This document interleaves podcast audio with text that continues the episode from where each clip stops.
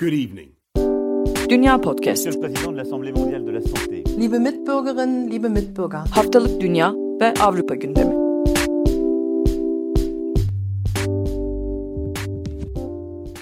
Dünya Podcast'tan herkese merhaba. Ben Lider Dinç Türk. Bu haftada partnerlerim Akın Art ve Seda Karatabanoğlu ile beraber İngiltere, Fransa ve Almanya ekseninde aslında dünyanın gündemini aktarmak için sizlerle beraberiz. Bir tansiyonların düşmesini bekledikçe aslında dünyada dünya gündeminin tansiyonu pek düşmüyor. Çünkü koronavirüs beklediğimiz üzere maalesef bir türlü yavaşlamıyor. Ben de e, aslında çok uzun süredir İngiltere'nin gündemini meşgul eden bu meseleyle ilgili yeni gelişmeleri aktararak başlayacağım bu hafta. Çok sıcak bir haber. Bugün günlerden 19 Aralık Cumartesi başlamadan sıcak bir haber demişken neye göre sıcak sorusunun yanıtını da vermiş olayım. Bugün akşam saatlerinde Londra'dan gelen bir açıklamaya göre Başbakan Boris Johnson şimdiye kadar detaylarını bizden de takip etmiş olabileceğimiz kademeli önlemler sistemine yeni bir kademe eklendiğini e, açıkladı. Tier 4 diye anacağımız aslında Londra'da yeni bir tür koronavirüsün yayılmaya başlamasıyla ilgili şüphelere karşı bir önlem tedbiri olarak Tier 4 alanına geçmesi kararlaştırıldı Londra'nın.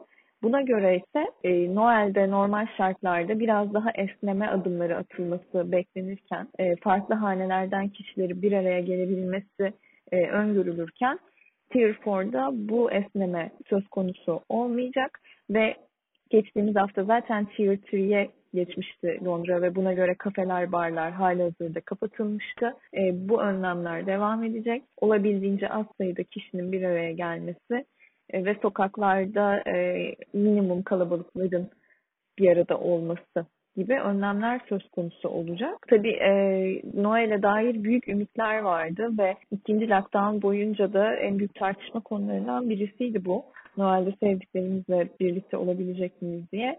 E, Boris Johnson'da büyük bir üzüntü duyduğunu belirterek e, size Noel'le ilgili planlara devam edemeyeceğinizi söylemeliyim dedi bu açıklamayı yaparken. Aslında bu açıklamanın daha doğrusu bu değişikliğin arka planında neler vardı, niye bugün böyle bir haber aldık sorusunun cevabı da şurada saklı. Geride kalan bir haftada İngiltere'de aşı seferberliği başlamış olmasına ve 130 binin üstünde kişi aşılanmış olmasına rağmen hem yeni tip koronavirüs hem de Noel'e yaklaşırken önlemlerin gevşetilmesiyle beraber bulaşma oranlarının arttığı tespit edildi Birleşik Krallık'ta. Şu an ölçülene göre 1.1 ile 1.2 arasında olduğu tahmin ediliyor. E, bu da koronavirüs salgının yeniden büyüdüğü anlamına geliyor. Covid-19 vakaları 6-12 Aralık arasında tahmini olarak 660 bin vakaya kadar ulaştı gibi bir e, not var. E, burada tabii en e, büyük merkezler Güneydoğu e, olarak e, adlandırılıyor. Az önce bahsettiğim Tier 4'da da aslında İngiltere'nin güneydoğusu Londra'yı da kapsayacak şekilde bu değişiklik öngörülecek ve bu yeni önlemler silsilesi bu alanlarda e, uygulanacak. Bununla beraber en başından beri Covid-19'la beraber İngiltere'de tartışa durduğumuz ekonomik meseleler ne olacak? İşler yoluna girecek mi? Sorusu da en merak edilen konulardan birisiydi. Yeni önlemler silsilesiyle beraber hükümet ekonomik yardımların da uzatılacağına dair yeni bir açıklama yapmak durumunda kaldı. Belki hatırlayacaksınızdır. Normal şartlarda Kasım ayına kadar sürmesi planlanan ekonomik paket önce bir ay daha hemen ardından 2021 Mart ayına kadar e, uzatılmıştı tekrar. E, maaş yardımı diye andığımız yardımlardan söz ediyorum. Bu desteklerin bu kez de Nisan 2021'e kadar uzatıldığı e, açıklandı. Maliye Bakanı Rishi Sunak tarafından. Bir diğer taraftan işletmeleri e, bu krizi biraz daha hafif atlatmaya, e, işletmelere bu krizin biraz daha hafif atlatılmasına yardımcı olması amacıyla verilen kredilerin de Mart'a kadar verilmeye devam edileceği not edildi. Aslına bakarsak Nisan ayına kadar yapılan bu uzatmayla beraber İngiltere neredeyse tam bir yıl boyunca maaş yardımında bulunmuş olacak e, Birleşik Krallık'ta yaşayan tüm çalışanlara. Az önce geride kalan haftada e, aşı seferberliğinin sürdüğünü söylemiştim. İlk haftada tam olarak 137.897 kişi COVID-19 aşısı oldu İngiltere'de. Bunu da bir başlık olarak e, detaylı rakamıyla not etmek isterim. Gene İngiltere'nin en önemli meselelerinden birisi Aralık ayının da artık son günlerindeyiz. Brexit ne olacak diye e, çok büyük bir merak içindeydik ki e, dün Avrupa Birliği'nden gelen bir açıklamayla beraber Brexit için saatler kaldığı söylendi.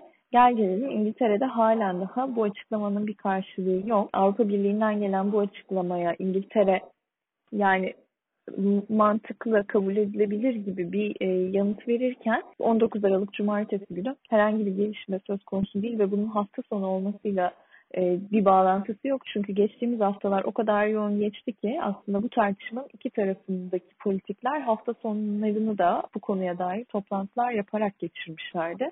O yüzden bugün bir açıklama gelmesine dair bir beklenti vardı, yüksekti. Fakat dediğim gibi henüz bu anlamda alınabilmiş bir yanıt yok.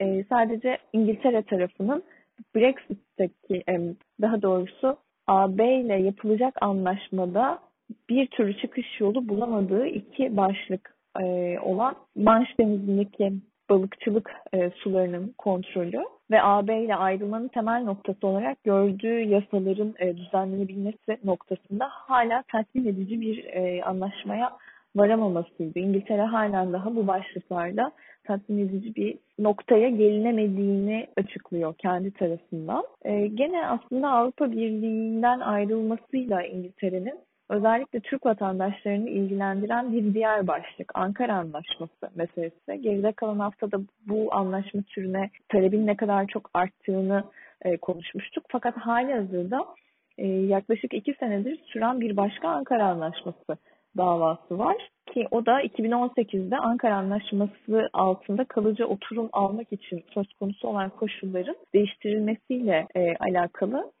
e, açılan bir dava vardı. Belki hatırlayanlarınız olacaktır. Normal şartlarda 4 yılın ardından süresiz oturuma başvurma hakkı varken bir Ankara Anlaşmalı'nın Birleşik Krallık'ta 2018'de yapılan bu ani değişiklikle beraber bu süre 5 yıla çıkartılmış e, kişilerin dil ve kültür sınavından geçmesi şartı konulmuş. Bir taraftan da kişi başına 2389 pound ücret ödemeleri e, koşulu koyulmuştu. Bu davanın gönüllü avukatı e, Yaşar Doğan buradaki haksızlığın giderilmesi için bu karara itiraz etti ve yaklaşık iki yıldır süren bir süreç vardı. Gidilen mahkemelerden redler alındı, e, yargıtaya gidildi, e, temizle gidildi derken artık bu anlamda gidilebilecek son aşama olan Supreme Court'a gitti e, Yaşar Doğan e, ve bir temyiz başvurusunda bulundu. Bu hafta geride kalan hafta çıkan karara göre davanın esasına girilmeden genel kamu önemi arz eden bir hukuk meselesi içermediği gerekçesiyle bu başvuru reddedildi ve bu anlamda da gidilebilecek son hukuk yolu kapanmış oldu. Eğer burada e, yapılan başvuru, yapılan red başvurusu kabul edilmiş olsaydı az önce belirttiğim koşulların, yeniden getirilmiş koşulların uygulanması söz konusu olmayacaktı.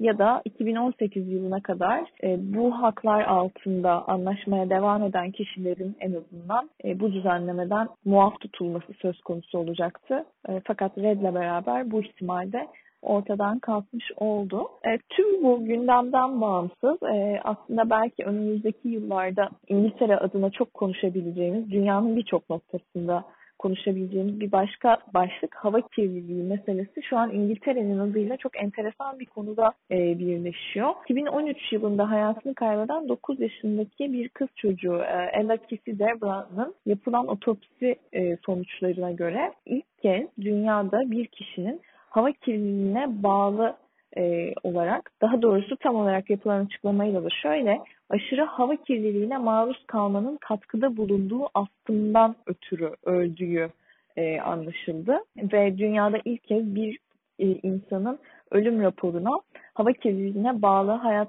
kaybı, e, ölüm ya da notu düşülmüş oldu. Bu anlamda aslında özellikle Londra'da karbon emisyonunu azaltmaya yönelik oldukça ciddi e, yaptırımlar söz konusu olacaktı. Fakat şu an Covid-19 ile beraber bazı başlıklar askıya alınmış vaziyette. Bazı başlıkların uygulanmasına devam ediliyor. Bu şimdilik tarihe bir not olarak burada kalsın.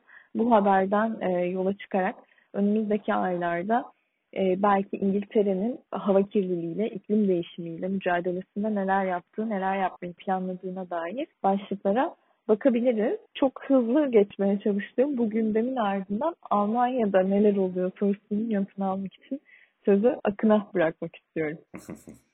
Ben de oldukça hızlı geçmeye çalışacağım elimden geldiği kadarıyla. Tabii kaçınılmaz gündemimiz olan Covid-19 pandemisiyle herhalde başlamak lazım. Almanya'da aşının nasıl bir plan çerçevesinde başlayacağı belli oldu. Fakat bir yandan da vaka sayıları artmaya devam ediyor ve geçtiğimiz hafta bir gün içerisinde kayda geçen Covid-19 kaynaklı en fazla ölü sayısına ulaşıldı. Bir rekor kırılmış oldu Almanya'da maalesef. Bunlara değinmek istiyorum. Başlarken 16 Aralık çarşamba günü gerçekleşti bu olay. 24 saat içerisinde 950 kişinin hayatını kaybettiği açıklanmış. O günün toplam vaka sayısı 27.728 olarak kayda geçmiş. Fakat daha sonra 30 bin vaka sayısının aşıldığı günlerde oldu toplam vaka sayısında. Bir yandan siyasette de alınan önlemlere uyulması gerektiğine dair, bu yönde bir dayanışmaya gidilmesi gerektiğine dair bir ortak vurgu var. Bununla ilgili konuşulabilecek çok fazla şey var aslında. Yani belli siyasi eleştiriler de yapılabilir mevcut duruma. Çünkü büyük oranda bir geç kalma durumundan söz etmek mümkün Almanya'da bugün gelinen nokta itibariyle ama oralara şimdilik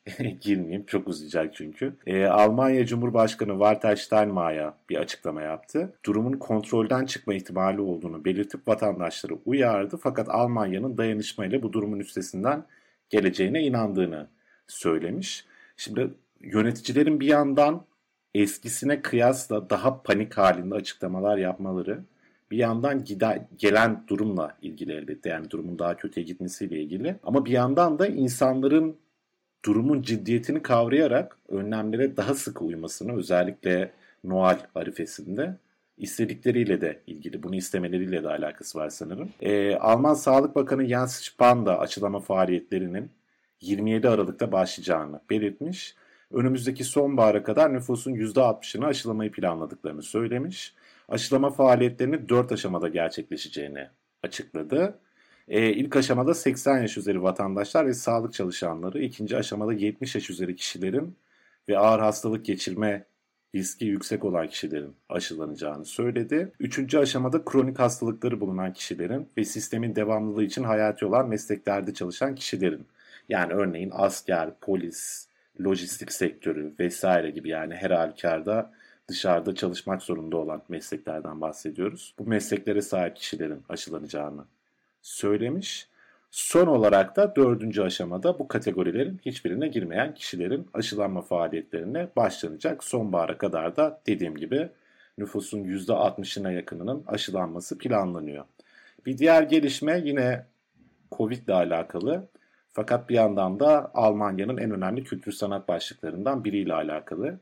Berlin Film Festivali, Berlinale bu sene korona yüzünden iki aşamalı olarak gerçekleşecek ya da şöyle söyleyebiliriz belki filmlerin seyirciye ulaşması yaz aylarına olacak. Neden böyle? E, festivalin sayfasından yazılı bir basın açıklaması yapılmış. Bu açıklamaya göre Covid-19 pandemisi sebebiyle bu yıl 71. defa düzenlenecek olan festival yarışma kategorisi için seçme işlemlerine devam edeceğini yani hangi filmlerin competition kısmında, yarışma kısmında yer alıp almayacağını devam edileceğini online olarak programın Şubat ayında ilan edeceğini, edileceğini fakat hangi filmlerin ödül kazandığının açıklanması ve filmlerin seyirciyle buluşması işlemlerinin yaz aylarına kalacağını söylemişler. Yaz aylarında hem sinema salonlarında hem de açık hava gösterimleri vasıtasıyla Berlin Film Festivali olan seyrine dönecek bu sefer takviminde bir değişiklikle. Bu tabii üzücü bir haber yani çok uzun senelerdir düzenlenen bir festival. Benim de hani takip ettiğim herhalde son 5 senedir bir veya tabii bir kere falan kaçırmıştım. Yani Almanya'da çok önemli bir e, kültür etkinliği. Özellikle Berlin'de yaşayanlar için şehrin çehresine kattığı bence çok güzel bir hava var. Maalesef bu sene pek çok kültür, spor, aktivitesinden feragat etmemiz gerektiği gibi bundan da bir süre feragat etmemiz gerekecek. Bir diğer mesele Center for American Progress adlı araştırma kuruluşu Avrupa'da yaşayan Türk diasporası ile ilgili oldukça ayrıntılı bir araştırma yapmış, bir rapor yayınlamış. Rapor kapsamında Almanya'dan 1064, Avusturya'dan 416, Fransa'dan 452 ve Hollanda'dan 425 Türkiye kökenli kişiyle bilgisayar destekli telefon görüşmeleri gerçekleştirilmiş. Araştırmanın sonuçlarına göre katılımcıların %71.8'i yaşadıkları ülkede kalmaya, yaşamaya devam etmek istediklerini, burada mutlu olduklarını söylemişler. %20.6'sı toplam katılımcıların Türkiye'ye dönmek istediklerini belirtmiş. Bu oran içerisinde Almanya başı çekiyor. Almanya'da yaşayan katılımcıların %24.4'ü neredeyse dörtte biri Türkiye'ye dönmeyi düşündüklerini söylemiş.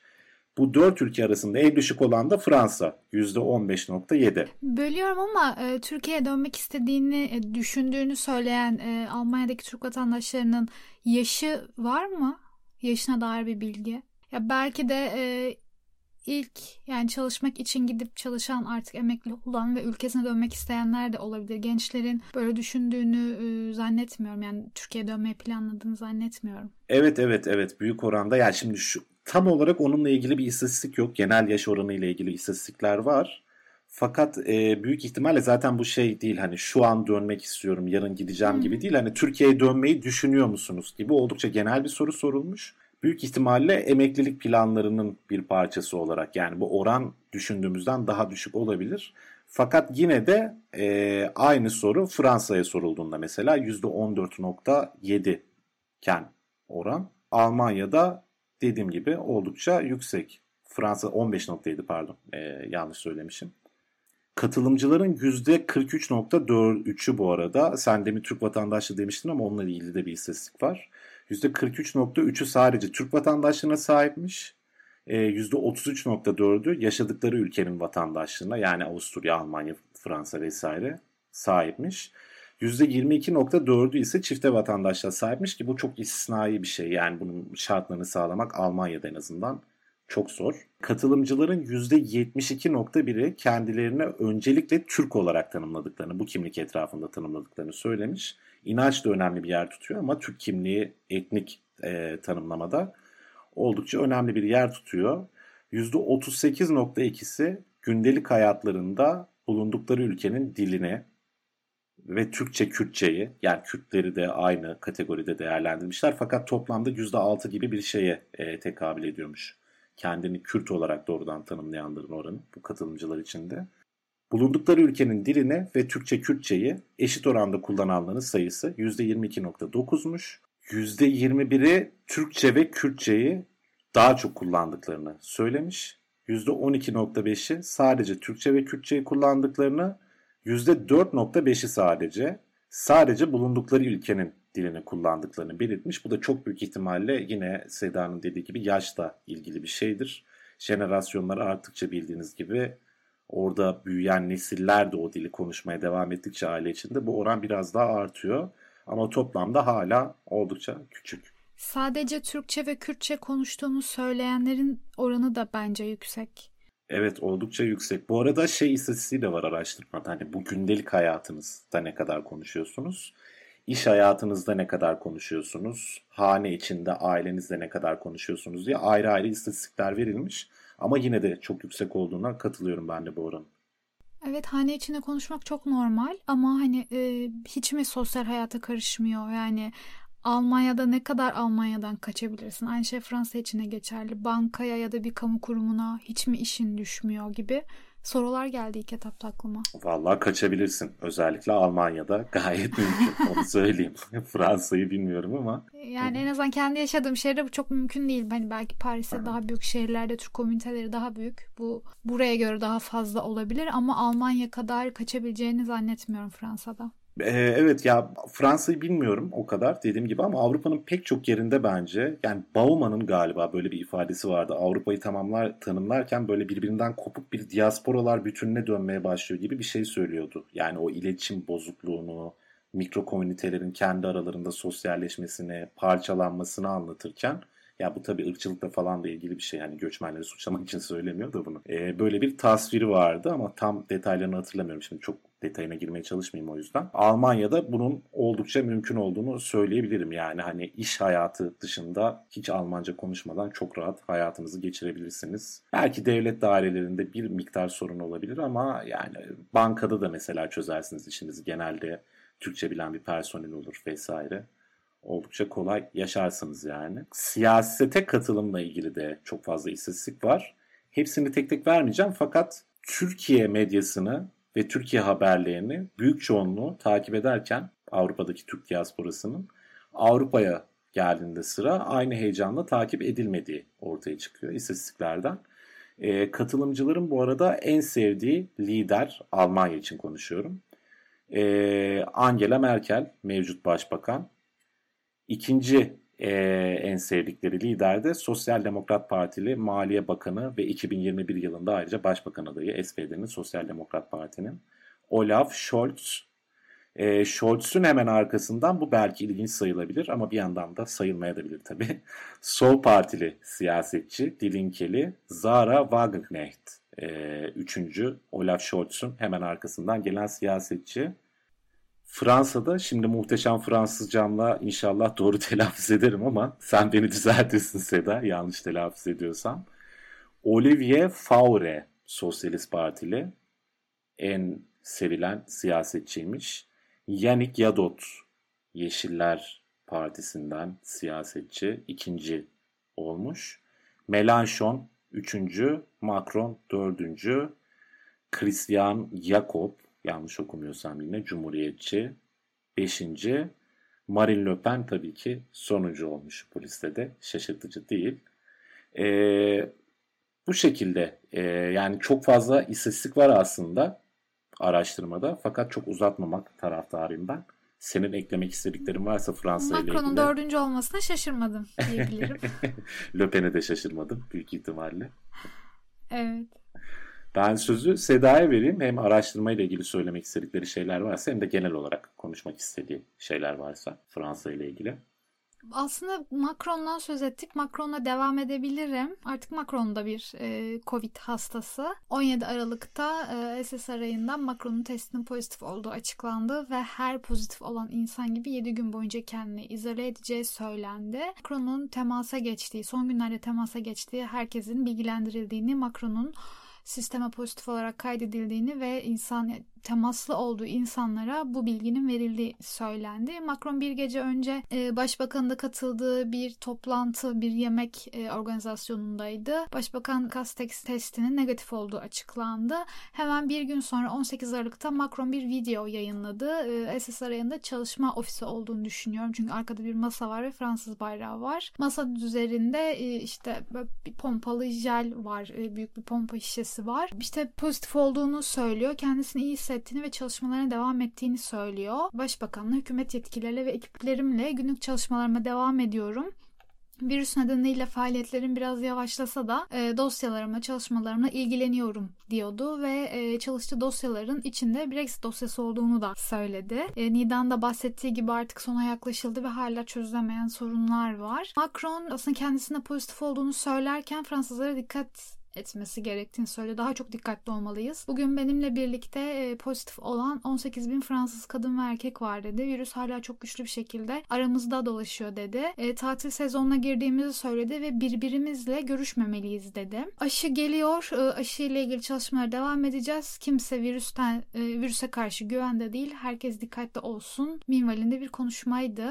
Bugün 19 Aralık 2020 günüm SSR sitesine e, girdim şeyden önce, yayından önce Cumhurbaşkanlığı Başhekimi imzasıyla bir metin vardı. Macron'un sağlık hizmetlerinin düzenli olarak yerine getirildiği, kendini iyi hissettiği ancak COVID-19 semptomlarını gösterdiği söyleniyordu. İkinci olarak e, Fransa'nın aşı stratejisinden bahsetmek isterim bağlantılı olarak. E, Fransa'da çalışmalar tamamlandığında Aralık sonunda aşılama başlayacak. İlk önce daha önce de söylediğim gibi huzur evlerinde yaklaşık bir milyon yaşlıyı kaplayan bir aşılama stratejisi e, izlenmesi bekleniyor. İki doz arasında 21 gün süre geçmesi gerektiği için ilk etapta 1 milyon yaşlıyı aşılamak için 6 ile 8 haftalık bir program çıkarıldı. İkinci aşamada özellikle yaşları ve kronik hastalıkları nedeniyle risk altında olan yaklaşık 14 milyon kişi e, aşılanacak. Bunların içinde sağlık çalışanları da var. Üçüncü aşama ise bahar sonunda geri kalan herkes için olacak. E, yine aşıyla ilgili bir gelişme var. Fransız basında yer buldu. E, Belçikalı Bütçe Bakanı Eve de Bleke sanırım